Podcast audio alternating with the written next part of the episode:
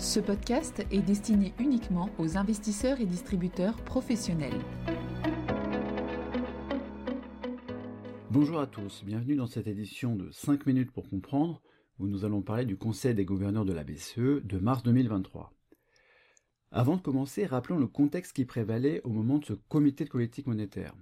L'inflation en zone euro a décéléré en février pour le quatrième mois consécutif, à plus 8,5% pour l'inflation totale en glissement annuel, mais l'inflation sous-jacente, c'est-à-dire l'inflation hors énergie alimentation, a fortement accéléré pour atteindre plus 5,6%, soit un nouveau record depuis la création de la zone, en partie à cause d'une nette accélération des prix des services.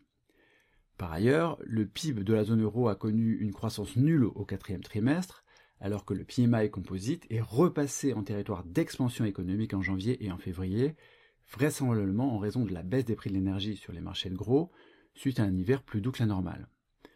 Enfin, le début du mois de mars a été marqué par de la volatilité sur les titres bancaires, suite à la faillite des banques américaines SVB et Signature Bank. Bref, des signaux contradictoires et la question que se posaient les intervenants avant ce comité était de savoir si la BCE allait réellement procéder à une hausse de taux de 50 points de base qu'elle avait suggéré lors du comité précédent. In fine, la BCE n'a pas tremblé et elle a remonté ses trois taux directeurs de 50 points de base, le taux de dépôt passant ainsi à 3%, un niveau qui n'avait pas été observé depuis 15 ans. Mais le communiqué et la conférence de presse de Christine Lagarde ont donné les apparences d'une BCE qui souffle le chaud et le froid. D'abord, la BCE a soufflé le chaud. Christine Lagarde a commencé son intervention par un Nous nous attendons à ce que l'inflation reste trop haute trop longtemps, et elle a ensuite plusieurs fois rappelé la détermination de la BCE à ramener l'inflation à 2%. L'inflation sous-jacente a été mentionnée à de nombreuses reprises, Christine Lagarde déplorant le peu d'amélioration constatée. Elle a notamment dit, et c'est assez fort, que si l'incertitude baissait, il est resté beaucoup de terrain à parcourir. Christine Lagarde et le vice-président Louis de Guindo sont ensuite insistés sur la résilience du secteur bancaire européen avec des positions de capital et de liquidité très fortes.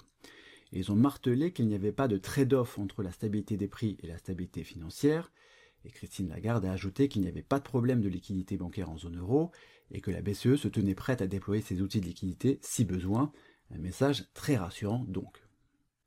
Mais la BCE a aussi soufflé le froid, les prévisions d'inflation sous-jacente ont été revues à la hausse pour 2023, mais à la baisse pour 2024 et pour 2025.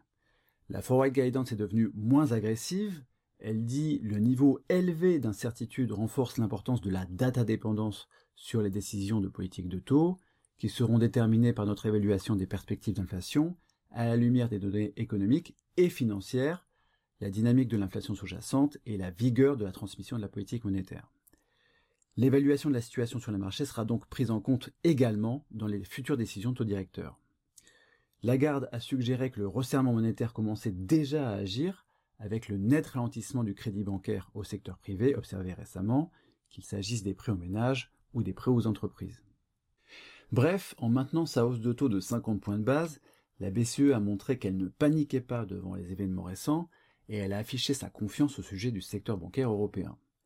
Pour la suite, la BCE se montre plus attentiste, mais il est probable qu'elle poursuive son resserrement monétaire, car l'inflation, même en décélération, reste très élevée. Merci de votre écoute et à bientôt. Communication promotionnelle non contractuelle. Les commentaires et analyses reflètent l'opinion de CPRAM sur les marchés et leur évolution en fonction des informations connues à ce jour.